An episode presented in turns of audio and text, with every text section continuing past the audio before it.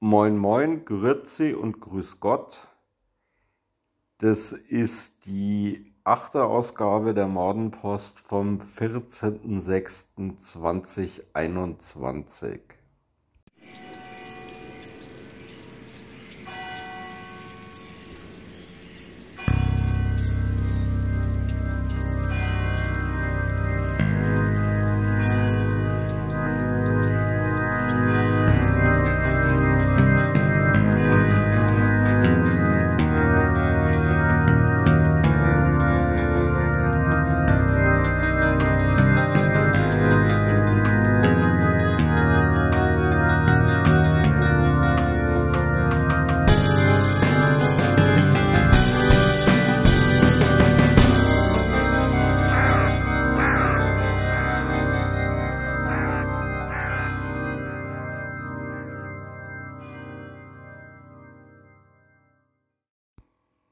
Wir beginnen mit einem gelösten Cold Case.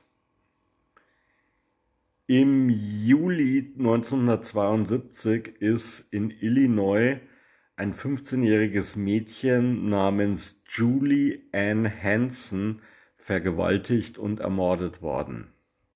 Jetzt hat die Naperville Police bekannt gegeben, dass der Täter identifiziert wurde. Es handelt sich um den inzwischen 76-jährigen Barry Lee Wellplay, der damals im Jahr 1972 nur eine Meile von der Familie Hansen entfernt gewohnt hatte.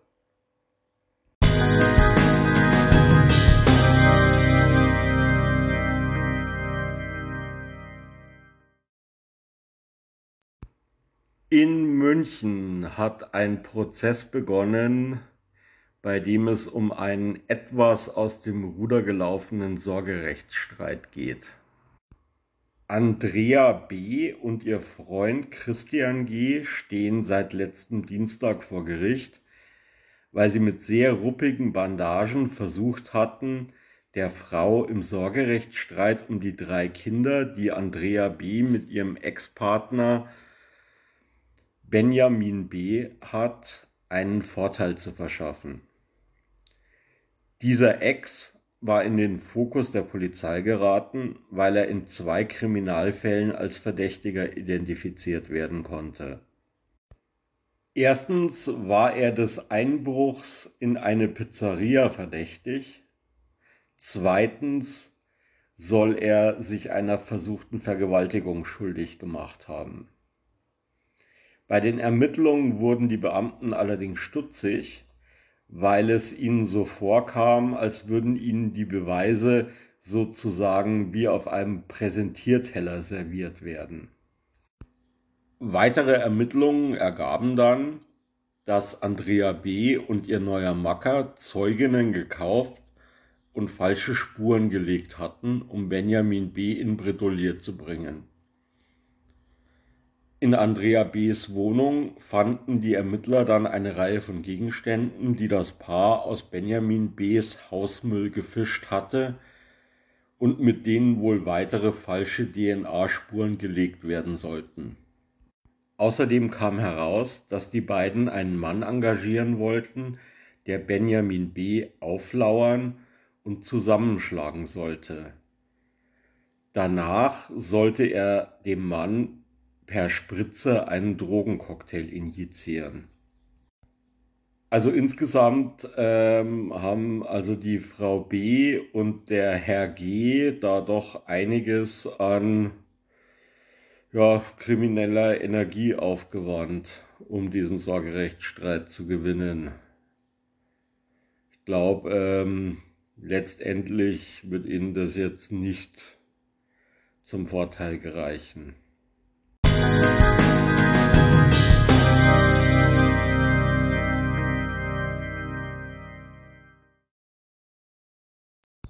Letzten Mittwoch lief auch wieder die ähm, neue Folge Aktenzeichen XY ungelöst. Wie es ja mittlerweile schon ein bisschen Tradition ist, werde ich auch hier wieder ähm, dazu ein bisschen berichten.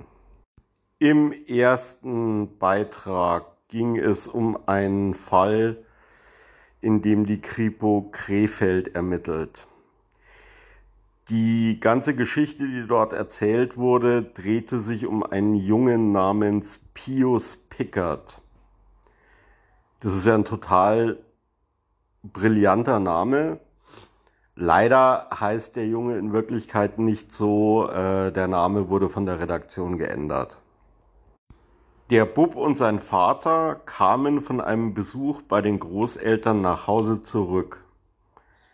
Dort haben sie dann Einbrecher überrascht. Der Vater wurde von einem der Täter mit Reizgas besprüht und die Täter flüchteten.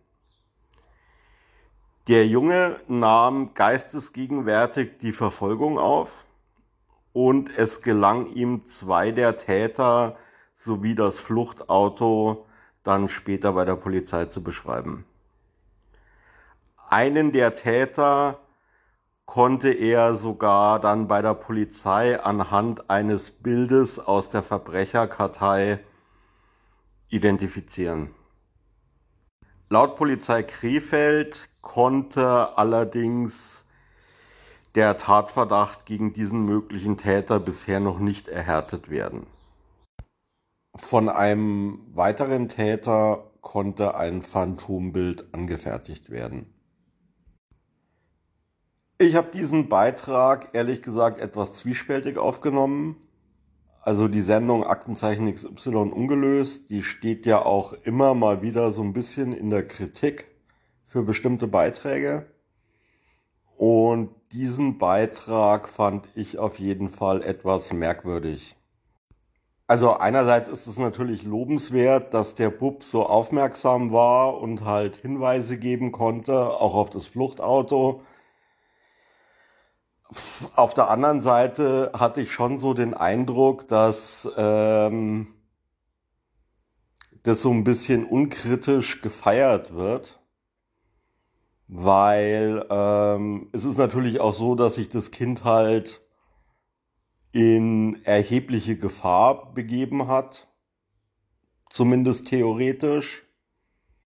Also die meisten Einbrecher haben ja keinerlei Interesse dran, ähm, ihre Opfer irgendwie zu verletzen oder gar zu töten. Also die wollen halt die Kohle, aber das macht sie ja noch nicht zu irgendwie Totschlägern. Aber naja, also ich meine, das waren drei erwachsene Männer auf der Flucht, potenziell gegen ein Kind. Das hätte für das Kind halt auch gar nicht gut ausgehen können, je nach Situation. Ähm, also die Realität ist halt keine TKKG-Folge.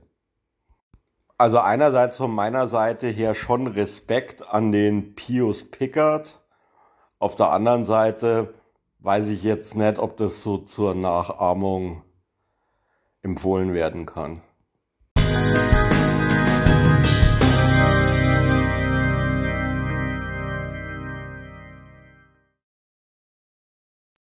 Im zweiten Fall der aktuellen Folge ermittelt die Kripo Kiel bezüglich des Verschwindens eines Herrn namens Badish Karabulut.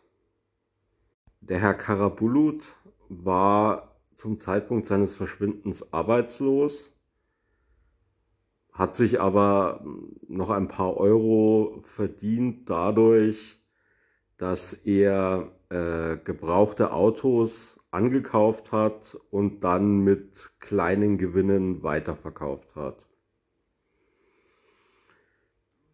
Diese Einkünfte werden jetzt nicht gereicht haben für ein üppiges Leben. Ähm, es fällt halt, wenn man die ganze Geschichte betrachtet, auf, dass der Herr Karabulut sich trotz seiner geringen Einkünfte kurz zuvor ein Auto für 64.000 Euro gekauft hatte. Und da fragt man sich natürlich so ein bisschen gleich mal, wo er denn das Geld hergehabt haben könnte.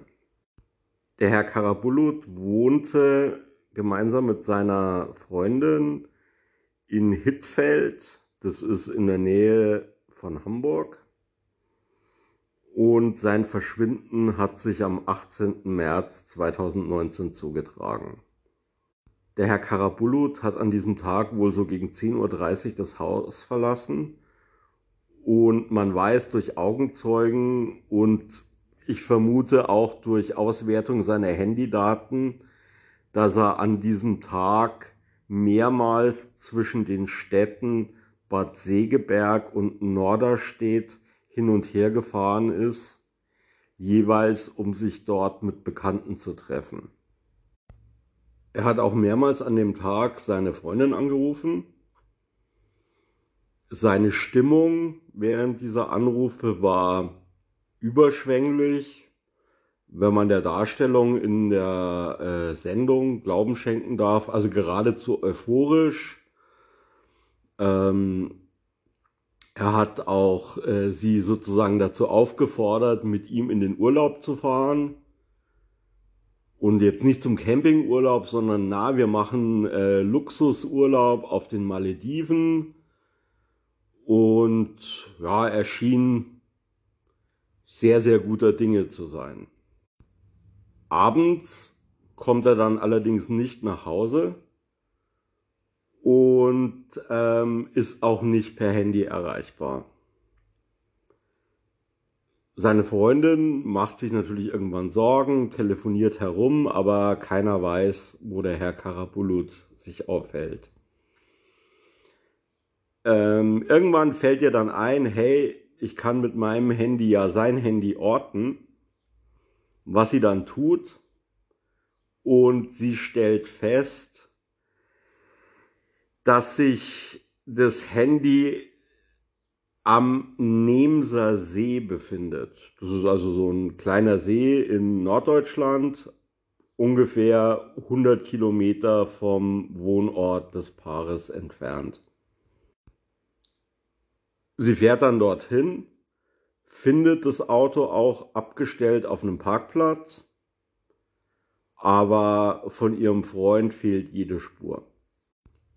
Es kommt dann in der Folge heraus, dass der Herr Karabulut vor einiger Zeit bei einem Freund 30.000 Euro gebunkert hatte und dass er laut Aussage dieses Freundes dieses Geld am Tag seines Verschwindens abgeholt hat.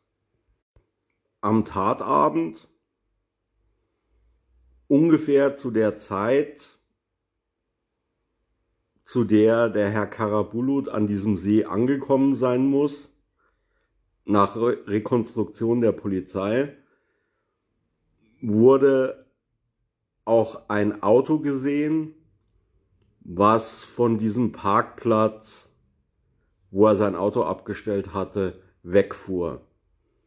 In diesem Auto sollen zwei Leute gesessen sein. Nach den Augenzeugen vermutlich ein Mann und eine Frau. Die Polizei scheint davon auszugehen, dass der Herr Karabulut möglicherweise in nicht so ganz legale Geschäfte verwickelt gewesen sein könnte. Und ja, wenn ich mir die Darstellung bei Aktenzeichen so angucke, dann würde ich da jetzt auch davon ausgehen. Also, wenn man sich alleine schon überlegt, die Fahrten, die er am Tag seines Verschwindens gemacht hat, sind halt schon auffällig. Es besteht natürlich auch die Möglichkeit, dass er vielleicht die Hauptrolle in einer Neuinszenierung von König Lear an einem Hamburger Theater ergattert hat und dass er einfach diese Leute aufgesucht hat an dem Tag, damit sie ihn ein bisschen abhören, also den auswendig gelernten Text abhören aber also von schauspielerischen Ambitionen ist da jetzt nichts bekannt. Naja, worum es sich bei diesen Geschäften genau gehandelt haben wird, kann sich ja jeder selber überlegen. Ähm, dazu wurde nichts Konkretes in der Sendung gesagt. Naja, es gibt ähm, da jetzt grundsätzlich vier Möglichkeiten. Ähm, also der Herr Karabulut könnte freiwillig verschwunden sein, also sozusagen abgehauen. Dann ähm, könnte ein Verbrechen vorliegen, ein Unglücksfall oder Selbstmord. Auffällig ist halt, dass das Handy im Auto verblieben ist. Das heißt also, wenn man davon ausgeht, dass er es nicht vergessen hat, als er das Auto verlassen hat, ähm, würde das darauf hindeuten, dass er zum Beispiel verschwunden sein könnte, freiwillig. Dann hat er natürlich kein Interesse, dass er mit dem Handy getrackt werden kann. Und wenn er einem Verbrechen zum Opfer gefallen ist, dann hat natürlich der, ja, der Täter kein Interesse, dass der Herr Karabulut getrackt werden kann. Also es ist ja tatsächlich so, dass Handys von Opfern ein gewisses Risiko für Täter darstellen. Also ich habe kürzlich erst wieder einen Podcast gehört. Ich glaube, das war eine Folge von ähm, Mord im Quadrat. Das ist ein Podcast, der beschäftigt sich mit äh, Verbrechen aus Mannheim und der Region Mannheim. Und da war es in einem Mordfall tatsächlich so, dass der Täter deswegen erwischt wurde, weil ähm, das Handy von der Polizei geortet wurde und der Täter das Handy bei sich hatte.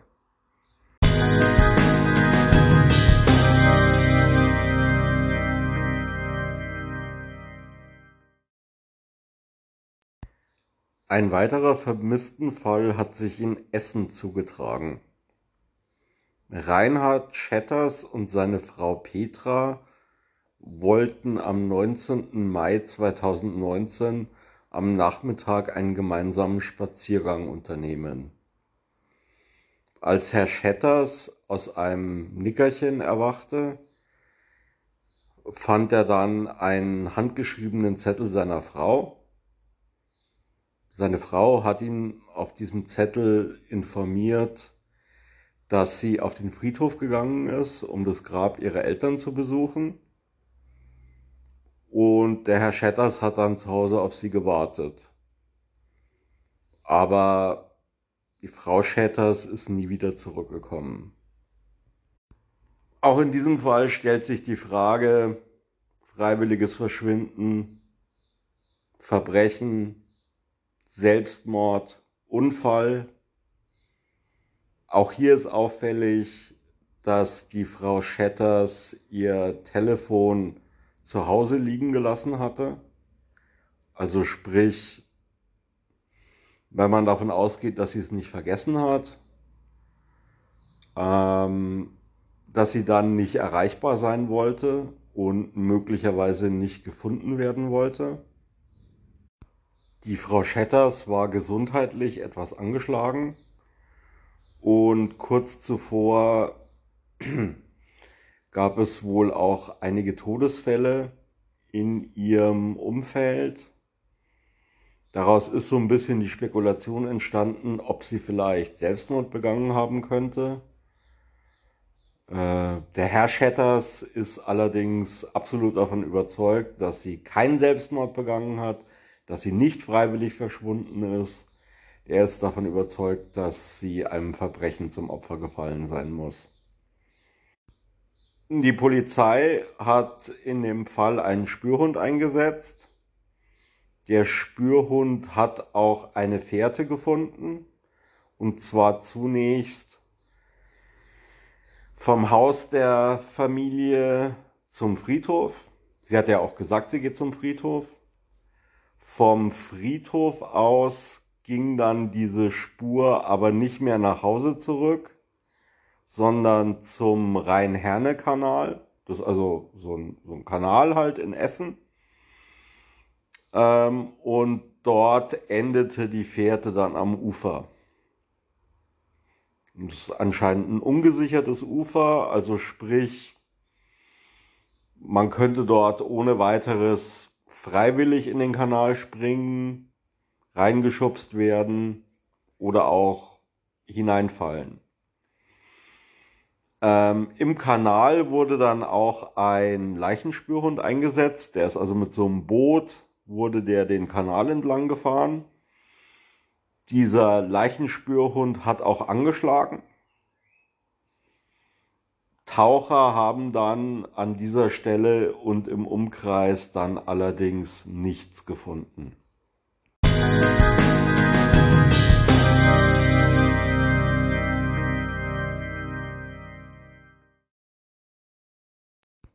In der letzten Folge von Aktenzeichen ging es ja unter anderem um eine Betrügerbande, die einen erheblichen Mummenschanz aufgeführt hat, um sich bzw. ihre Mitglieder als Polizisten auszugeben.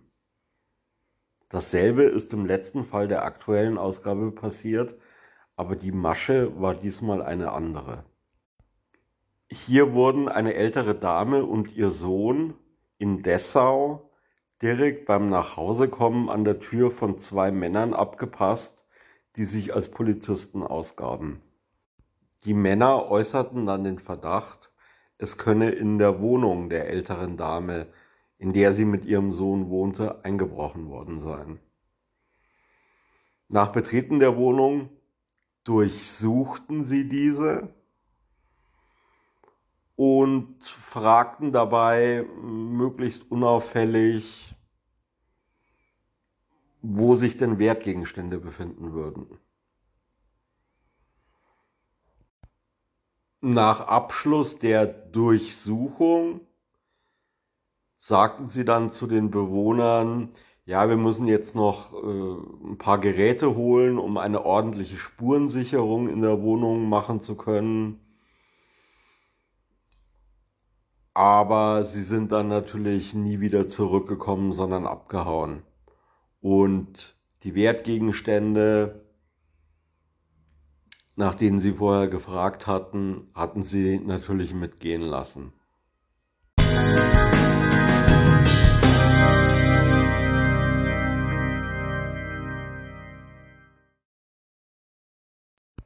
Zum Abschluss der heutigen Folge möchte ich noch einen weiteren großen amerikanischen Fall einführen.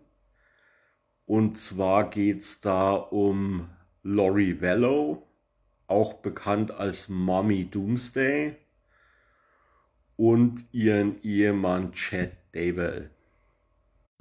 Lori Vallow und Chad Daybell sind Angehörige der Kirche der Heiligen der letzten Tage, Vulgo Mormonen. Mein persönliches Bild von Mormonen war als Kind sehr stark davon geprägt, dass ich viel Karl-May-Hörspiele angehört habe. Und in Karl-May-Geschichten sind die Mormonen ja immer Bösewichter. Man denke da an Tobias Preisegott Burton, den Bösewicht aus Untergeiern. Ich denke, dass die meisten Mormonen wahrscheinlich ganz vernünftige Leute sind in der Realität. Aber Laurie Vallow und Chad Daybell sind halt mit Sicherheit Bad Guys. Laurie Vallow und Chad Daybell gehören auch, sagen wir mal, einer relativ, naja, fanatischen oder halt extremistischen Subgruppe der Mormonen an die also daran glauben, dass ja die Apokalypse quasi unmittelbar bevorsteht. Und der Chad Daybell ist in diesen Kreisen auch bekannt als Autor verschiedener Bücher, in denen er eben über den kommenden Weltuntergang schreibt. Kennengelernt haben sich die beiden dadurch, dass die Lori, also eine begeisterte Leserin von seinen Büchern war und irgendwann haben sie sich dann eben kennengelernt und sind dann auch recht schnell ein Liebespaar geworden, obwohl beide noch zu diesem Zeitpunkt jeweils mit jemand anderem verheiratet waren. Eine kurze Timeline des Falls. Im Juli 2019 wird Charles Vello, das ist der Ehemann von Laurie, erschossen und zwar von Alex Cox. Das ist Laurie Vellos Bruder. Und Alex Cox hat hinterher behauptet, das sei Notwehr gewesen. September 2019, Loris Kinder Ty Lee und JJ verschwinden. Im Oktober 2019 wird aus einem Auto, das auf den toten Charles Vello zugelassen ist, auf den Ehemann von Loris Nichte Melanie geschossen. Im gleichen Monat, also im Oktober 2019, wird Chad Daybells Ehefrau Tammy vor ihrer Garage von einem vermummten Mann angegriffen, entkommt diesem aber. Einige Wochen später dann stirbt sie im Schlaf, angeblich eines natürlichen Todes, und Alex Cox, Loris Bruder, der ja Loris Ehemann getötet hatte, stirbt dann im Dezember 2019. Auch hier angeblich eines natürlichen Todes. Da ist ja schon relativ viel in relativ kurzer Zeit passiert. Ziemlich spektakulär. Mm, die Lori und der Chad haben sich davon aber nicht so wirklich beirren lassen. Die beiden sind dann nach Hawaii geflogen haben dort geheiratet und nach allem, was man so hört, ein bisschen das süße Leben genossen auf der exotischen Insel. Währenddessen hat die Polizei sich halt gefragt, was ist denn mit den beiden verschwundenen Kindern? Laurie und Chad haben die Polizei immer versucht zu beruhigen und gesagt, ja, die sind halt bei Verwandten, die sind in Sicherheit, macht's euch keine Sorgen, das passt schon alles. Die Informationen, die die Polizei bekommen hat von der Mutter, waren aber recht spärlich und wohl auch ziemlich unglaubwürdig. Und die Polizei war auch nicht wirklich in der Lage, die Kinder zu finden. Und nachdem sich dann halt schon mehrfach herausgestellt hatte, dass die Lori falsche Angaben gemacht hat und auch Familienmitglieder gegenüber der Polizei gesagt haben, ja, ey, die Lori, die versucht uns zu manipulieren und die Lori ähm, die versucht uns dazu zu bringen, dass wir sozusagen ihre Geschichten bestätigen, beziehungsweise behaupten, die Kinder wären bei uns, obwohl sie es gar nicht sind und so weiter und so weiter. Äh, das Ganze hat dann letztendlich dazu geführt, dass die Polizei sich dazu entschlossen hat, ähm, Laurie und Chad zu verhaften. Das ist dann auch passiert im Februar 2020.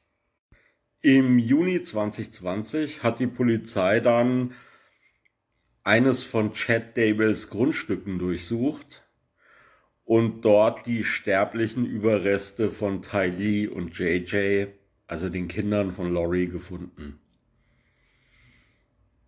Nach längerem juristischen Hin und Her wurde jetzt kürzlich am 25. Mai 2021 Mordanklage gegen Laurie Vallow und Chad Daybell erhoben.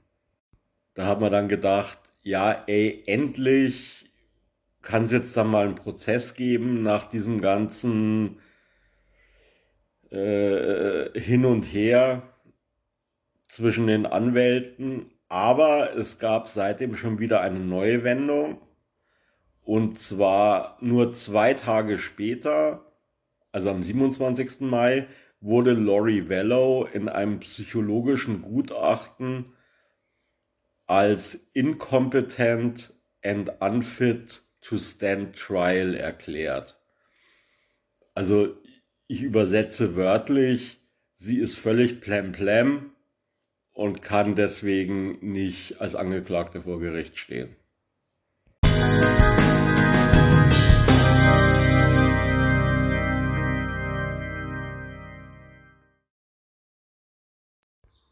So, das war's jetzt mit der achten Folge. Hm, eigentlich wollte ich diese Folge erst am Montag rausbringen, deswegen auch die Datumsangabe für Montag im Intro dieser Folge. Aber jetzt ist Freitagabend und ich denke, ich bringe die Folge jetzt einfach raus. Seit Folge 7 ist ja einige Zeit vergangen und naja, vielleicht will es ja irgendjemand schon am Wochenende hören.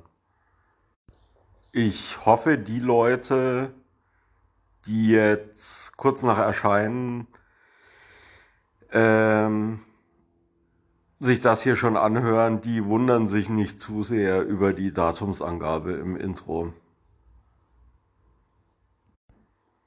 Es ist doch, glaube ich, auch so, dass manchmal Zeitungen und Zeitschriften, äh, zum Beispiel der Spiegel, dann in manchen Teilen des Zeitschriftenhandels schon erhältlich sind, bevor sie offiziell erscheinen.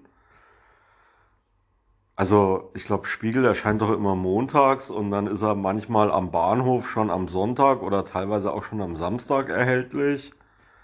Äh, das mache ich jetzt einfach auch mal so. Okay, dann also auf Wiederschauen und Hören bis zur nächsten Folge der Mordenpost.